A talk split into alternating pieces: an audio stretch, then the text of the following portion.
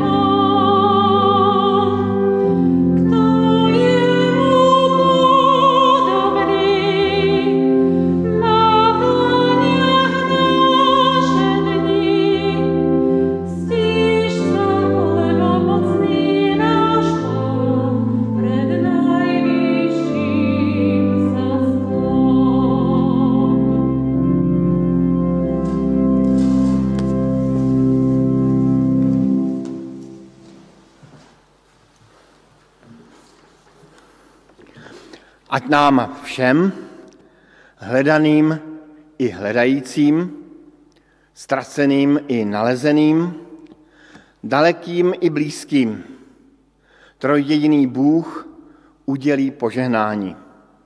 Nech nás uvádí do pravdy, proměňuje láskou a rozvazuje svobodou. To vše v Kristu Ježíši, našem Pánu.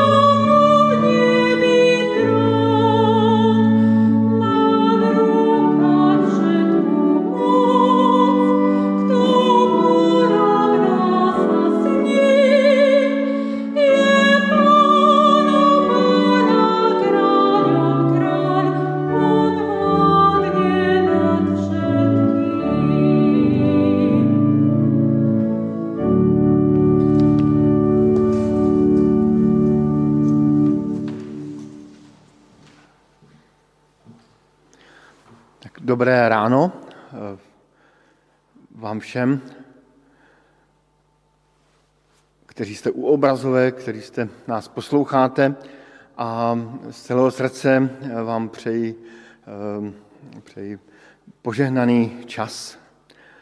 Je to čas, který není vůbec jednoduchý, eh, protože i soustředěnost, když jsme na bohoslužbách naživo, není, není taková, jaká by mohla být vždycky, na to doma, kde je spousta podnětů, ale i přesto věřím, že Pán Bůh může s námi pracovat a Duch Svatý může působit a že i my se přidáme v písních eh, do, i, i k této bohoslužbě, která je taková skromná.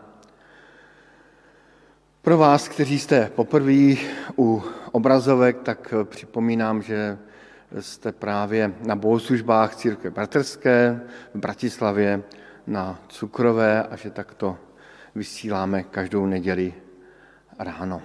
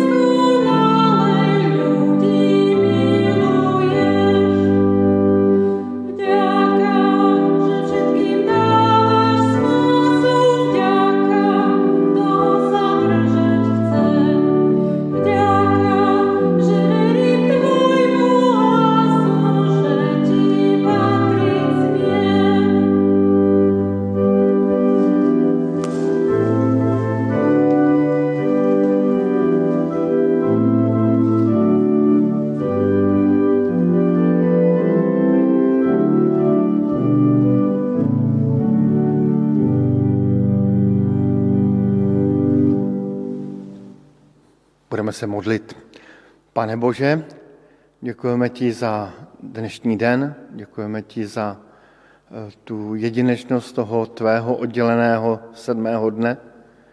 Děkujeme ti za ten dar, že můžeme být spojeni, i když na dálku, ale přece jenom spojeni a můžeme se připojovat k modlitbám, ke chvalám.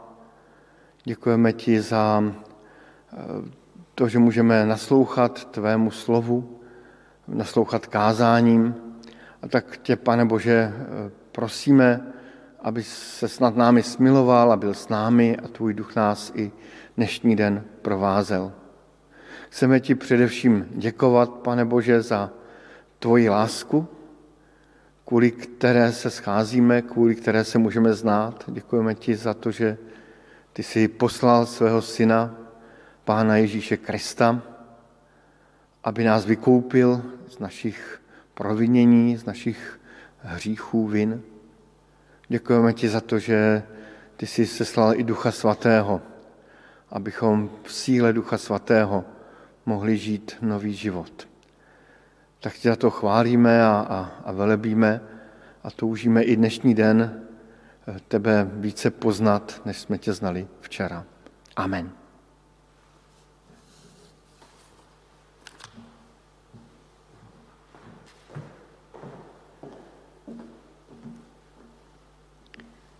Budeme čítať z 5. knihy Mojžišovej z 10. kapitoly, 12. až 19.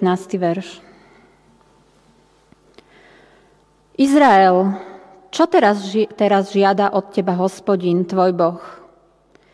Iba to, aby si sa bál hospodina, svojho Boha, aby si chodil po všetkých jeho cestách, aby si ho miloval, aby si slúžil hospodinovi, svojmu Bohu, celým srdcom a celou dušou, aby si zachovával hospodinové príkazy a jeho ustanovenia, ktoré ti dnes prikazujem, aby sa ti dobre vodilo.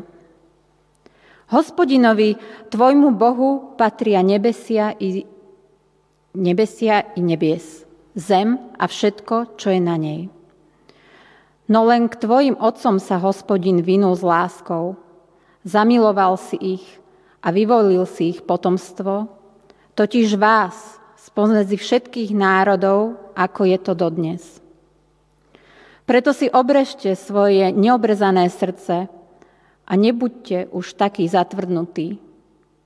Veď hospodin, váš Boh je Boh bohov a pán pánov, Boh veľký, mocný a hrozný, ktorý neberie ohľad na osobu a nepríjima úplatok, ale zastáva sirotu i vdovu, miluje cudzinca a dáva mu chlieb a odev.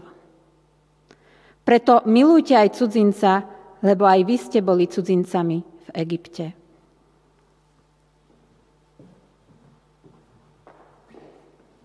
To bylo první čtení ze Starého zákona, na které v kázání navážeme, ale nyní budeme číst to hlavní čtení z první Timoteovi. A na úvod bych rád pověděl, že bychom rádi během těch postních neděl, které jsou před námi, četli kapitolu za kapitolou z první Timoteovi, jsou to dopisy psané Timoteovi, ale v podstatě dopisy pro církev. A také můžeme brát jako i dopisy pro nás. Ale není to vůbec jednoduchý dopis, protože ta doba je vzdálená. A i dnes to, co budeme číst, tak nám možná bude připadat poněkud vzdálené, ale v kázání si to budeme snažit přibližovat.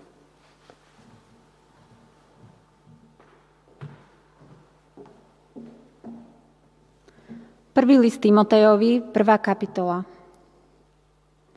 Pavol, apoštol Krista Ježiša, z poverenia Boha, nášho spasiteľa a Krista Ježiša, našej nádeje, Timotejovi, svojmu pravému synovi vo viere. Milosť, milosrdenstvo, pokoj od Boha Otca a od Krista Ježiša, nášho pána.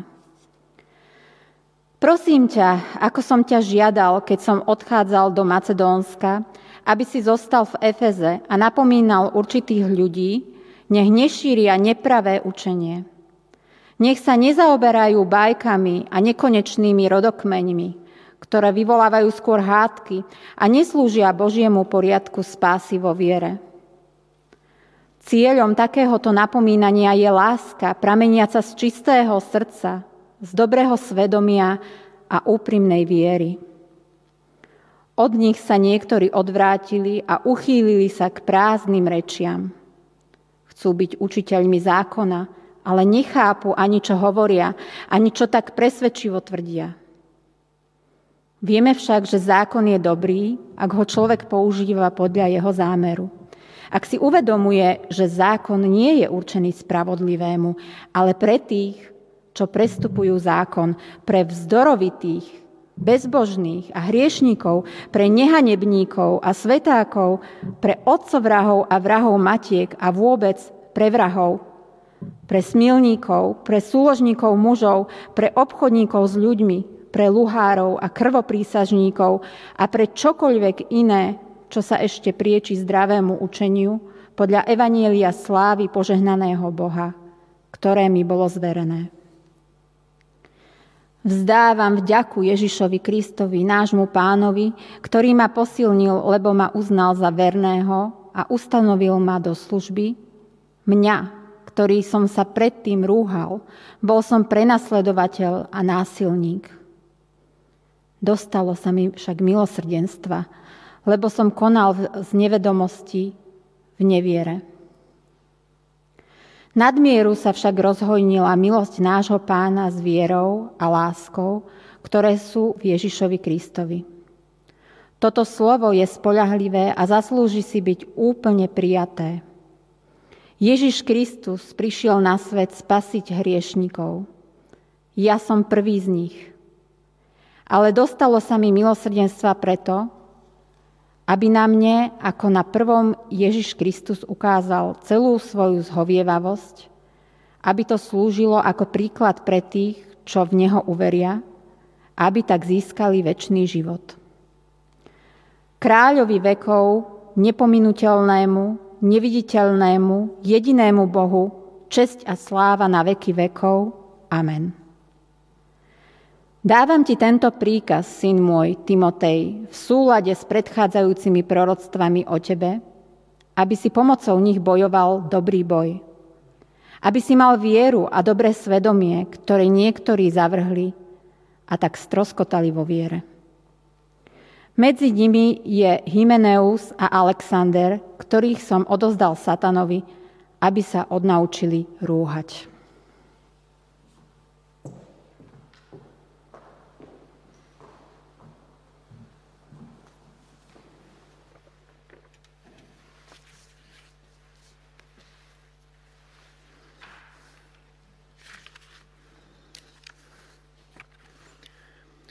Když překladatel dokončí překlad eh, knihy, třeba z polštiny, tak si může vydechnout. Kniha je hotova, překlad je hotový.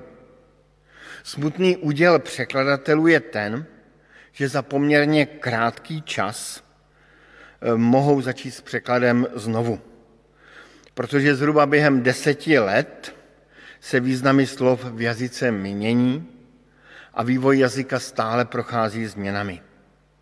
A tak se knihy, ty dobré knihy, eh, takové ty nadčasové knihy, překládají zhruba v rytmu jednou za deset let. Ehm, jako příklad toho jazykového vývoje můžeme uvést to známé slovo vytočit. Ehm, možná, že děti už ani neví, co to znamená vytočit telefonní číslo, nebo proč říkají vytočit. Ještě těžší je to potom ale při výkladu biblických textů, zvláště osobních dopisů a zvláště dopisů starých dva tisíce let. Toho se tolik změnilo za tu dobu. A tak je to poměrně nesnadné jak pro vykladače, tak pro posluchače. Jak rozeznat, co je nadčasové a co je dočasné vynucené okolnostmi tehdejší doby. Tak pojďme tedy projít tu první kapitolu Apoštolova dopisu Timoteovi a snažit se v ní hledat inspiraci od Pána Boha eh, pro nás dnes, v 21. století. Pavel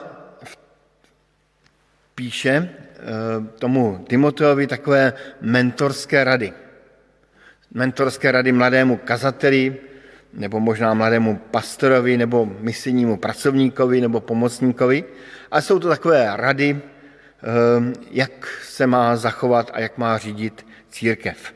Jméno toho muže byl Timotej, což byl takový mladý spolupracovník, ehm, ke kterému měl Pavel osobní vztah.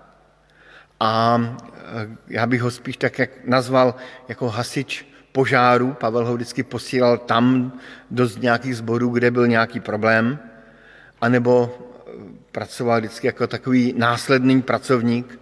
Pavel něco, eh, něco rozpracoval, někde misijně působil a Timoteus tam potom dál eh, následně pracoval a vyučoval ty lidi, zatímco Pavel dál konal misí. A to byl právě problém toho, nebo důvod sepsání toho prvního listu Timoteovi. Po krátkém a zbožném pozdravu eh, jde Pavel k věci. Jako by byl nedočkavý. Je vidět, že mu velmi záleží a velmi leží na srdci osud eh, misijního díla, které Pavel založil. Hned v třetím verši čteme. Když jsem cestoval do Makedonie, vybídl jsem tě, aby zůstal v Efezu a nařídil jistým lidem, aby neučili odchylným nebo nepravým naukám. Tedy o co Pavlovi i hned od začátku je, to je udržet zdravé učení. A otázkou je, co to zdravé učení vlastně je. Potřeba si uvědomit, že v té době Bible nebyla. V podstatě ten dopis Timoteuf je teprve součástí vznikající Bible.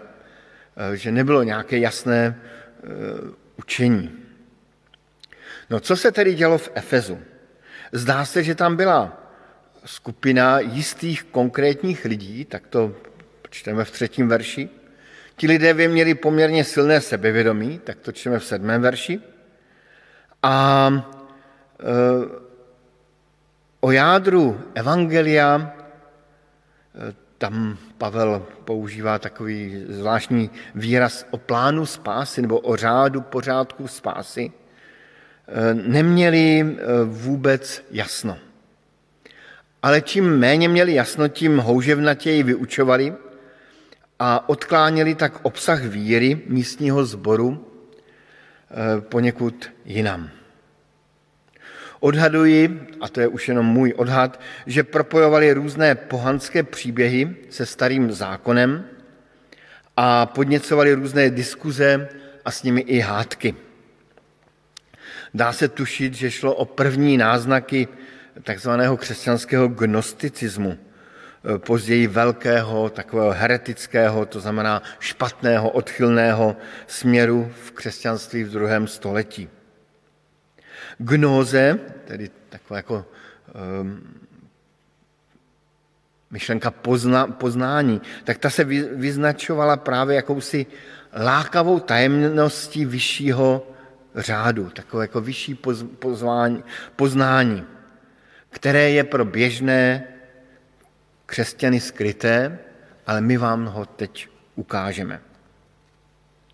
A Pavel vyzývá Timotea, aby tyto lidi napomenul a zakázal jim na půdě sboru takové myšlenky vyučovat. No a co s tím my dnes? Nám se ukazuje, jak je křesťanské učení důležité. Často se ptám sám sebe, a opravdu to často dělám, proč tu vlastně stojím nakazatelně. Proč je tu vlastně církev? Proč ti faráři, pastoři, kazatelé eh, věnují tolik času do vzdělání, eh, do rozsáhlého teologického vzdělání? když ta práce pastorů je často jiná a rozhovory se vedou často na úplně jiná a obecná a úplně obyčejná témata. Zdravé kristovské učení je to, co dělá církev Kristovou Kristovou.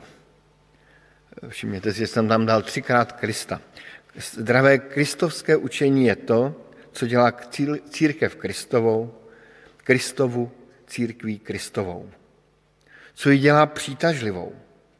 Kdykoliv se církev odchýlila, jak svým učením, tak svou praxí od toho pomyslného jádra Evangelia, kostely se časem s určitým spožděním, ale jistotně vyprazňovaly. Zajímavé je, že zřejmě každý učitel touží ukázat eh, svým žákům to jádro. Kolik knih se tomu věnuje, k jádru křesťanství, tajemství křesťanů a tak dále. Lidé se touží dostat k té podstatě, jakoby k té základní pilulce, kterou když sní, tak všechno bude úplně v pohodě a už se stanou křesťany.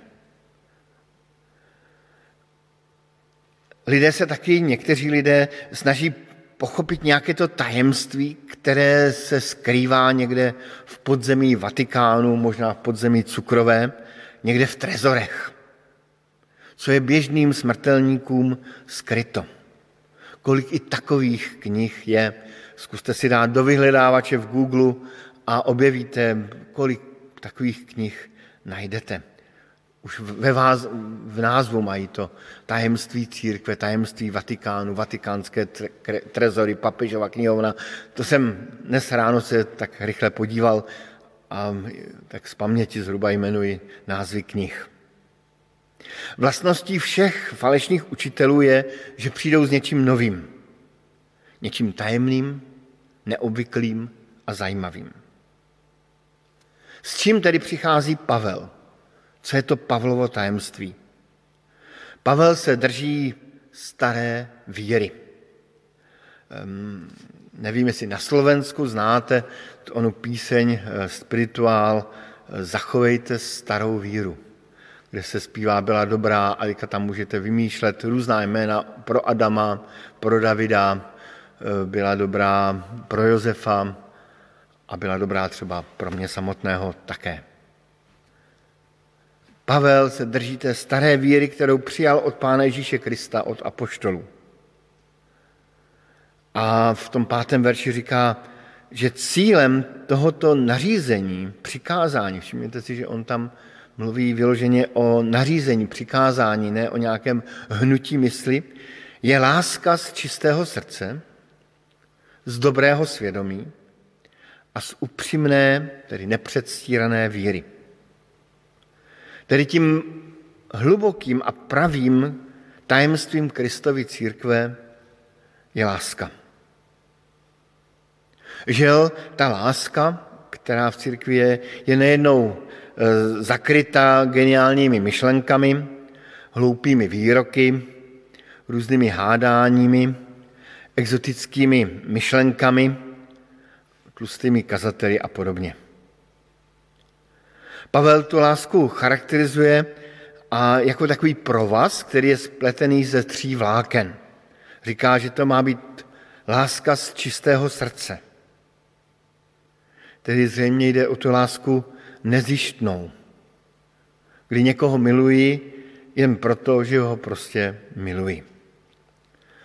Um, asi se vám někdy stalo, a takové chvíle jsou strašně zvláštní, kdy k vám někdo přijde a něco vám donese například, nebo se vám stane to, co mně se stalo tady na Cukrové eh, někdy na podzim, že jsem přišel eh, do kuchyně a na stole ležela kabela s klobásou a, a kdo ví ještě s čím.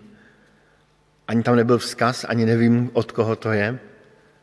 Někdo prostě udělal projev lásky jen proto, že to chtěl tak mu teda touto cestou děkuju. Eh, to, jsou, to, je, to je ta nejzjištná láska, láska z čistého srdce. Eh, v různých sektách se používá taková metoda takzvaného love bombingu, eh, kdy se snaží ti členové nějak neskutečně laskavě a příjemně uvítat nové členy. A je to tak laskavé, tak cukrovité, že to je až podezřelé. Ale spousta lidí to podezření jako nepojme a, a pak postupně vstoupí do těch struktur té pochybné nějaké skupiny. To už není čistá láska. To už je láska kvůli tomu, abychom toho člověka, tak říkajíc, chytili na udičku. Pavel mluví o čisté lásce, lásce nezištné. Potom mluví o lásce z dobrého svědomí, to je ten druhý, eh, druhý, eh, druhé vlákno toho provazu. Láska z dobrého svědomí. Ten pojem svědomí je něco, co Pavel přenáší v této epištole z řeckého světa. My dobře víme, co je to svědomí. Je to jakýsi vnitřní hlas, který, jak jinde v epištole Římanům Pavel říká, který nás obvinuje a jindy zase chválí. Láska z dobrého svědomí. E, tam si znovu připomínám, že Pavel mluví, že ta láska je přikázána. Cílem, cílem našeho vyučování nebo našeho, spíše tam je nařízení nebo přikázání, je láska. A člověk by měl mít i dobré svědomí v plnění svých povinností ve vztahu k lásce. Nedávno jsem měl diskuzi, jestli lze lásku nařídit. Kolikrát si člověk musí nařídit lásku, když máš doma třeba plnit nějaké drobné povinnosti. Když se mu něco nechce udělat, takovou nějakou banalitu typu vynést koš. Cílem našeho vyučování je láska i z dobrého svědomí. A potom je tam upřímná víra, láska z upřímné víry. To je víra v milujícího Boha, který se pro lásku k lidem obětoval. To je ta láska, která plyne z toho poznání Apoštola Jana. My milujeme, protože on první miloval nás. Z víry v boží lásku a, a v takovou vědomí a přítomnost boží lásky v mém životě plyne křesťanská láska. Protože mě někdo miloval, tak já také miluji. Hodněkrát se ptali um, různí novináři, um, pracovníků, um, kteří pracovali mezi těmi nejúbožejšími. Um, tuším se ptali matky, um, matky Terezy, a, ale i dalších, proč dělají to, co dělají. A častá odpověď byla, moje láska je odpověď na Golgotu. Tedy to je ten cíl, to je to pravé poznání, ta pravá gnóze křesťanského učení. Milovat. Začali jsme cílem a pojďme k obsahu.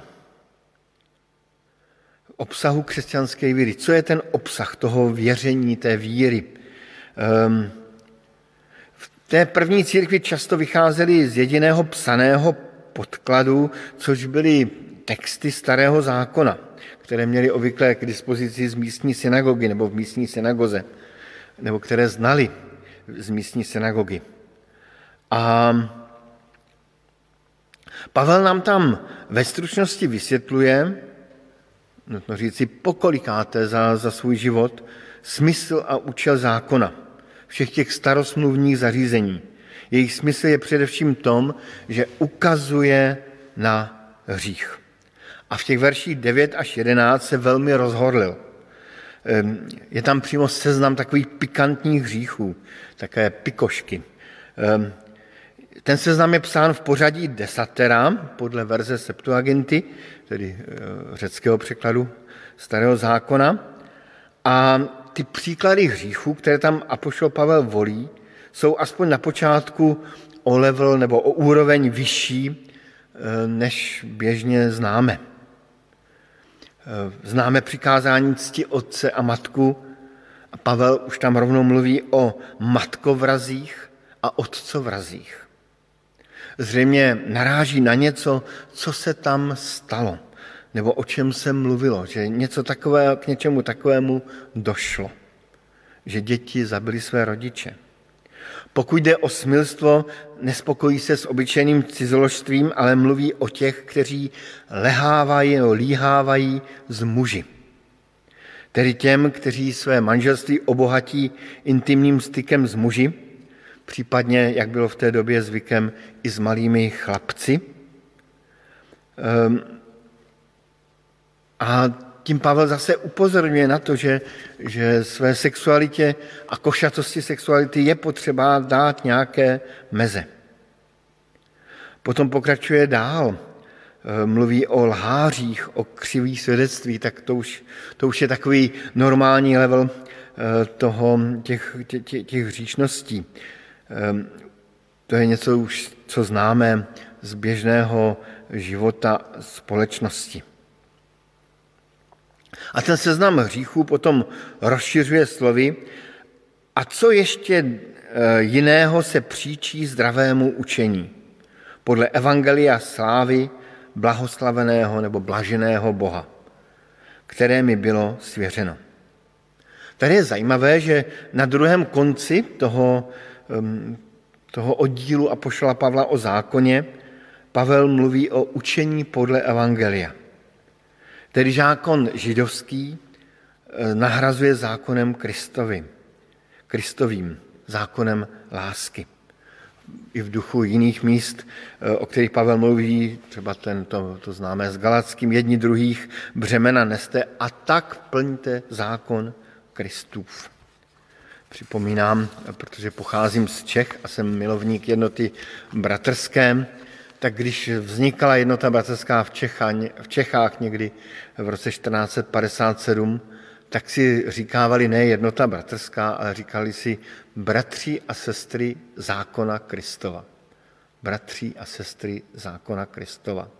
Takže i my eh, tady na Cukrové máme být, a nejenom na Cukrové, máme být bratři a sestry zákona Kristova. No a potom vyjmenování všelijakých pikantností se Pavel jakoby zarazil. A najednou rychle a obrovským obratem se obrací sám k sobě. A v podstatě v tu chvíli mě to začalo být velmi sympatické. Když ukazujeme na cizí hřích, je dobré velmi rychle se podívat do vlastního srdce a do vlastního života. Pavel jakoby nechtěl vypadat jako ten svatoušek, který se povyšuje.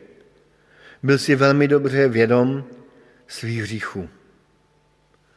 Říká o sobě, byl jsem rouhač, byl jsem pronásledovatel, byl jsem násilník.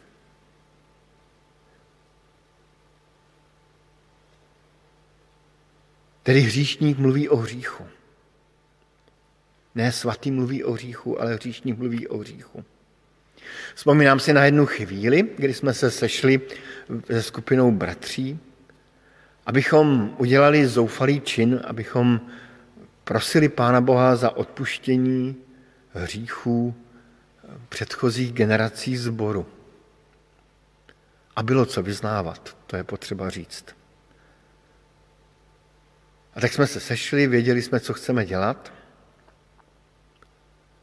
a nastalo mlčení. V podstatě jediný, kdo jsem se pomodlil, tak jsem byl já takovou opatrnou modlitbou, protože jsem se taky u toho necítil úplně nejlépe. A potom do ticha pronesl jeden z mladších bratří, konvertitů, větu, která mi dodnes zní v uších. Pane Bože, nejsme lepší než naši otcové. Jako by si Pavel uvědomil, nejsem lepší. Jsem úplně stejný hříšník. Ale najednou něco způsobilo, že hříšníkem už není. Ve 14. verši čteme ty krásná slova, které známe i z epištoly Římanům. A tím hojněji se projevila milost našeho Pána Ježíše Krista s vírou a láskou, která je v Kristu Ježíši. Český překladatel, žijící na Slovensku, bratr Pavlík, říká, rozmnožila se nad míru milost našeho Pána Ježíše Krista. Jakoby překypěla, eh, překypěl hrnec milosti eh, na, na, na, na naší plotně. Věrohodné je to slovo, pokračuje apoštol Pavel. A zaslouží si přijetí. Kristus přišel na svět, aby zachránil hříšníky. A hnedka jedním dechem dodává, a já jsem první z nich. A tady jsme u jádra toho zdravého učení. Kristus přišel na svět, aby zachránil hříšníky. Když se nás někdo bude ptát, hele, čemu to vlastně věříš?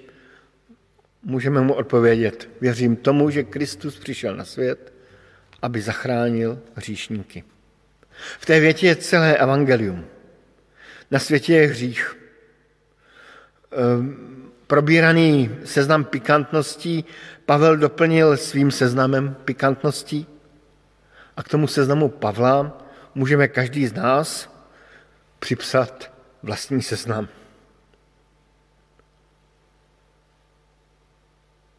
Možná, že není takový drsný a pikantní. Já když jsem byl dorostencem, tak jsem se tím celkem trápil, protože jsem slýchával eh, taková srdcerivná svědectví, skazatelný, o tom, jak někdo žil spustle, neposlouchal rodiče, eh, bral drogy, ukradl, ukradl něco z domu, eh, dostal se do vězení a pak se obrátil a žil novým životem. A já jsem se snažil, aspoň snažil, teda neříkám, že jsem vždycky poslouchal rodiče, a byl jsem takové jako poslušné dítě spíše, ale dnes bych ten seznam rozšířil i o hříchy, který bych raději nezveřejňoval. Ale každý, ať malý nebo velký hřích, má před Bohem velkou vážnost. A s každým hříchem bylo od nepaměti potřeba něco udělat. Židům ve starozákonní době to připomínala oběť malého zvířete. My dnes žijeme v době pod křížem. V době, kdy věříme, že Kristus Ježíš přišel na svět, aby zachránil hříšníky, aby se za nás obětoval na kříži. Proto je nám ten symbol kříže, který je i tady modlitebně tak blízký a vážíme si ho.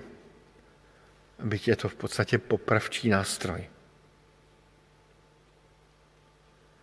Je nám blízký kvůli tomu, že na něm umíral za mé i tvé hříchy Boží syn. Aby nás očistil od zlého svědomí a dal svou láskou motivaci k milování. Není hříchu, který by nemohla Kristova krev očistit pro ty, kdo v něj věří. Když jsme byli v takovém kroužku, byl mezi námi mladý muž, který se vrátil z cizinecké legie. Chtěl změnit svůj život a vyprávěl nám lecos. Až z toho mrazilo, co zažil. Potom se modlil a já jsem nebyl, byl jsem vzdálen od něj, ale velmi dobře jsem věděl, co všechno vyslovuje. Až jsem dospěl do chvíle, kdy jsem si říkal, to, to, to snad přece nemůže ani Pán Ježíš odpustit.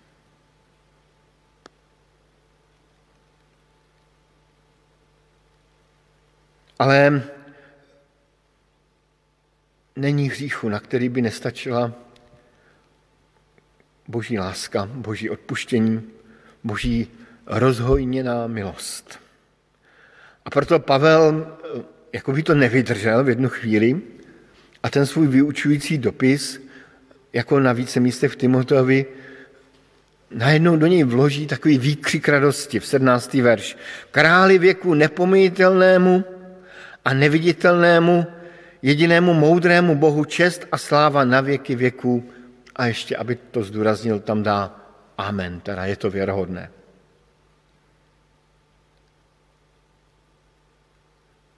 přepadnou nás někdy taky v životě, když přemýšlíme nad svým životem, nad, nad životem lidí, nad evangeliem, takové, takové záchvaty radosti jako apoštola Pavla. Taková chvíle, kdy naše srdce přetékají chválou, kdy nejenom ta milost přetéká v našem životě, ale i naše chvála přetéká v našem životě. Jako by to opravdu Pavel nevydržel a, a jeho srdce radostně puklo a, a přišla radost. Potom se Pavel vrací do reality a, a tím končíme i naše kázání, i tu epištolu, eh, ne, epištolu ne, ale tu kapitolu. Pavel tam potom připravává křesťanský život k boji. Toto nařízení svěřuji tobě. Tady si všimneme, že Pavel mluví o nařízení a nejsou to přikázání, a je to evangelium. Chápe evangelium jako jakési nařízení. Toto evangelium, teda toto nařízení svěřují tobě, můj synu Timoteji, na základě předešlých proroctví. V té době bylo mnohem běžnější, že přicházely proroctví a lidé se rozhodovali pro službu. Ale důležité je to další potom, abys s jejich posilou bojoval dobrý boj, maje víru a dobré svědomí. Ehm, jiný překlad říká něco úplně stejného a jinými slovy, aby zválčil dobrým válčením. Tím Pavel říká, seš ve válce, seš v boji.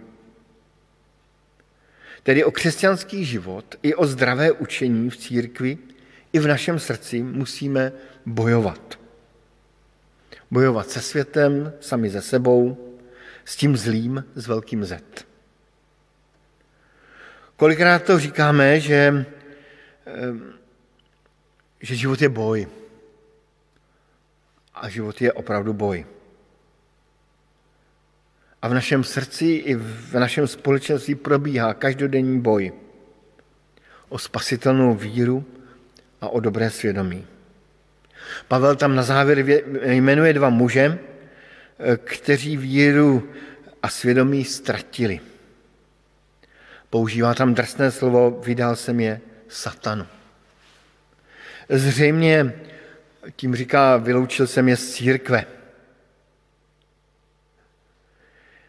Zase ten výraz vydat někoho satanu zní dnes úplně děsně. Dovedete si představit, jaké by to bylo, kdybychom třeba na členské zkuzi řekli, narodila se Aneška a narodil se Pepík a satanu jsme viděli, vydali bratra toho a sestru toho, tu. No tak asi byste to považovali za něco naprosto nevhodného. Ta první církev byla taková drsnější. Důležité pro nás je, že to, toto opatření je uděláno kvůli tomu, aby se odnaučili rouhat. Aby se odnaučili rouhat. Tedy i pro ně, i pro ty dva muže, kteří ztratili víru a dobré svědomí, je tady naděje. Nevíme, jak to všechno probíhalo, můžeme jenom domýšlet, ale smysl je jasný, aby se vrátili zpět. Protože naděje je i pro odpadlíka, i pro rouhače, i pro toho, kdo se vzepřel Pánu Bohu v životě a třeba se vzdálil na dlouho Pánu Bohu. Proč? Proč ta naděje zůstává? Odpovědí je to jádro zdravého učení. Protože Kristus Ježíš přišel na svět, aby zachránil říšníky. Amen.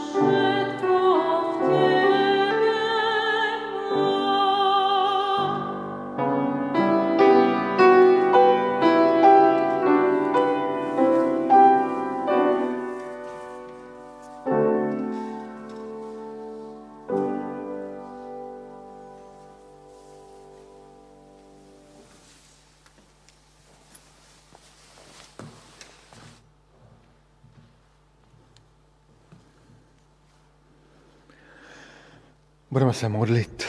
Pane Bože, děkujeme ti za velkou lásku, se kterou jsme se mohli v tobě setkat. Děkujeme ti za to, že můžeme věřit i navzdory tomu, že, že třeba tu lásku někdy necítíme, nevnímáme, že všelijak bloudíme, nejsme si jisti. Přesto s námi zůstává tvoje láska a tvoje milování. Děkujeme ti za příběh tvého syna, Pána Ježíše Krista, který svědčí o lásce k lidem, který svědčí o, o té největší oběti.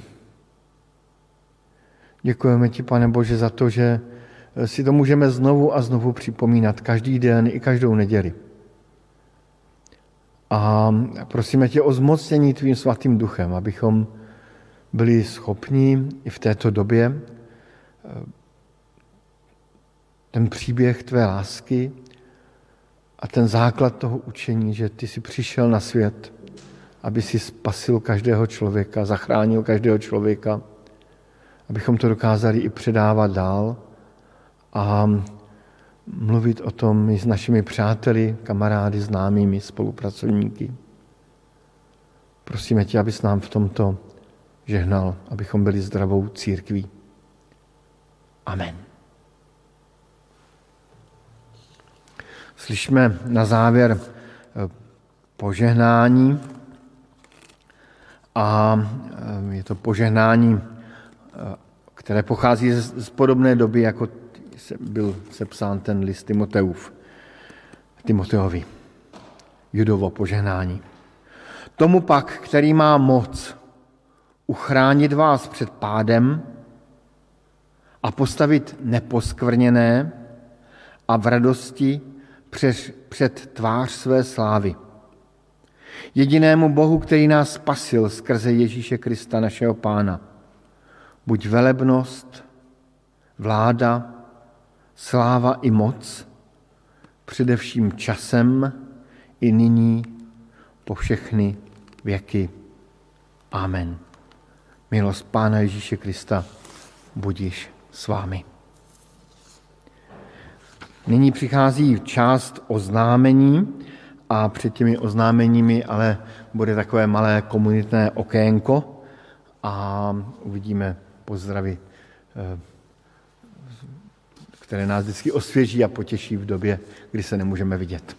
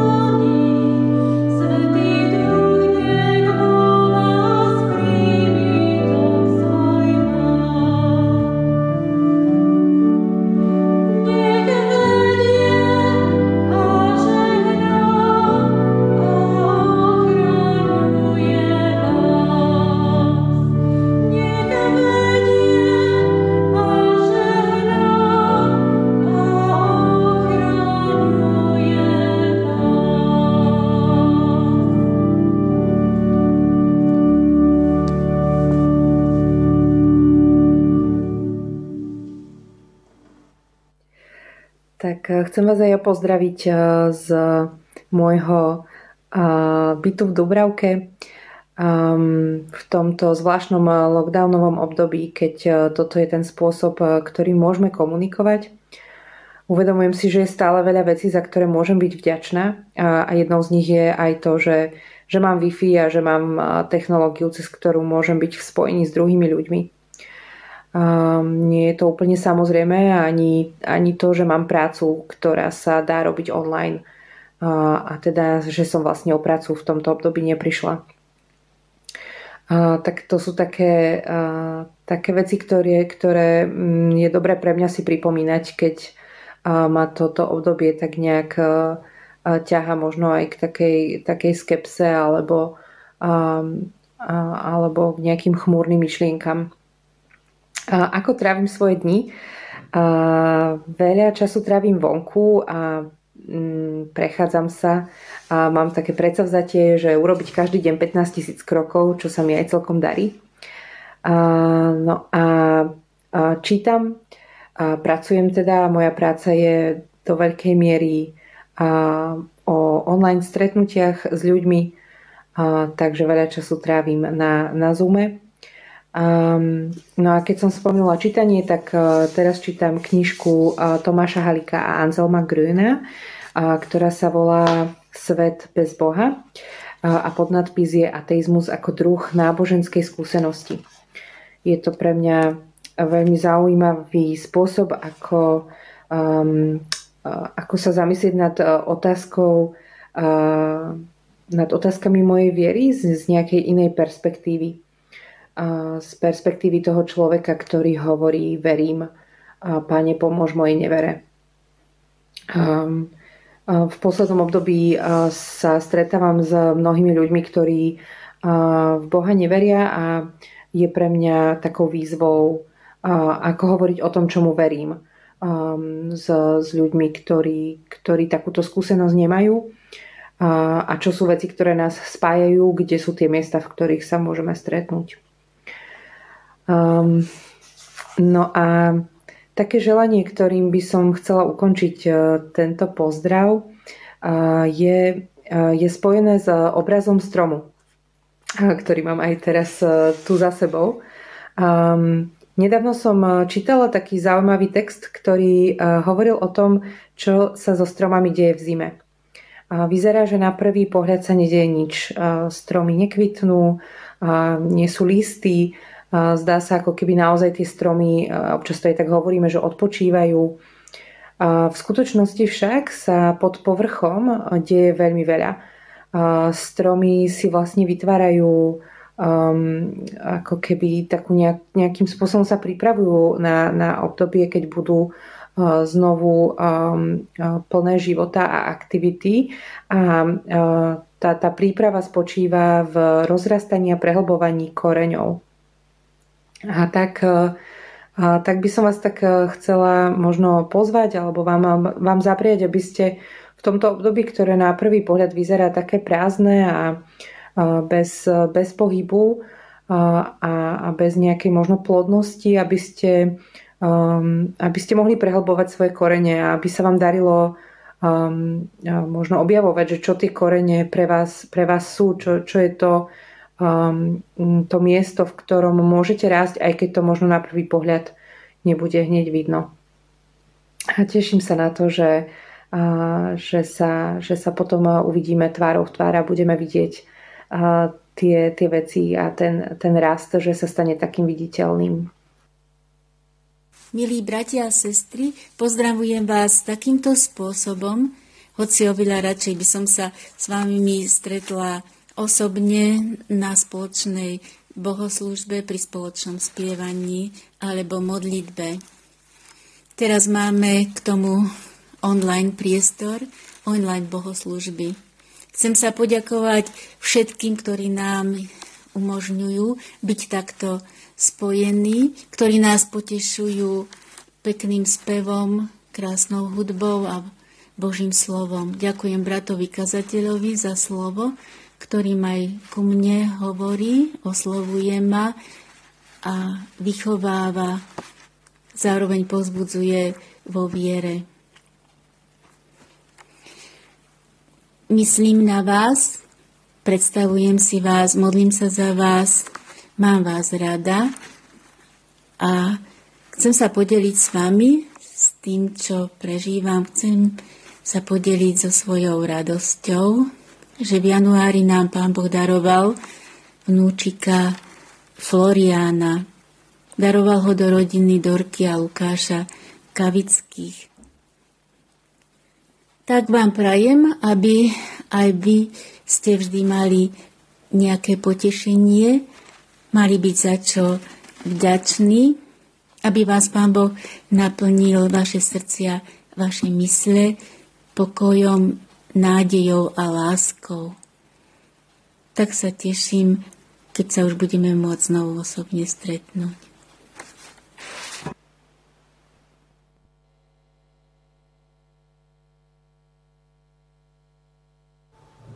A nyní tedy slíbené oznámení. Ehm, dnes se sejdeme eh, večer. Kdo by chtěl ještě eh, třeba podrobněji některé, některé ty místa z první Timoteovi nějak prohovořit, tak je tam ještě mnoho prostoru k nějakému jako bádání a rozšiřování obzorů, tak, tak vás veme na večerní Zoom v 18 hodin.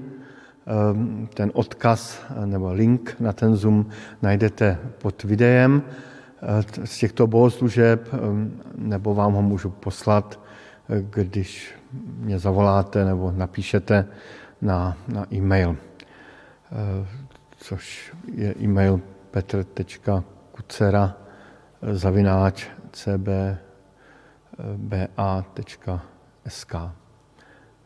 No, bodka, ne tečka, pardon. Tak eh, to je dnes večer a protože je postní období, tak jsme začali hm, uplynulou středou eh, takovými večerními středečními postními setkáními. Jsou to takové krátké setkání, kde je takové krátké postní zamyšlení a potom chvíle modliteb, tak jste zváni a je to na úplně stejném odkazu, jako je ten nedělní Eh, odkaz eh, k té nedělní diskuzi. My jsme to nazvali radost noci. Právě kvůli tomu, že žijeme v takovém jednak předvelikonočním smutném období, jednak v takovém nedobrovolně postním období a přesto i v těch smutných a těžkých obdobích budeme hledat aspoň nějaké odlesky radosti, takže radost noci. Potom si dovoluji upozornit a, a pozvat vás i e, k příspěvkům e, na naše společenství, na fungování našeho sboru, protože i v době, kdy tady bohoslužby nejsou, tak tu prakticky bohoslužby jsou a všechno se snažíme, aby fungovalo, tak můžete e, poslat svůj příspěvek na e-mail, případně můžete použít přímo QR kód který bude za chvíli promítnutý. Zároveň chci velmi a ze celého srdce poděkovat za všechny dary, které, které jsme mohli přijmout a, a věřím, že byly dány v takové radosti v duchu toho verše a poštola Pavla, že radostného dárce pán Bůh miluje. Tak když vám pán Bůh požehná.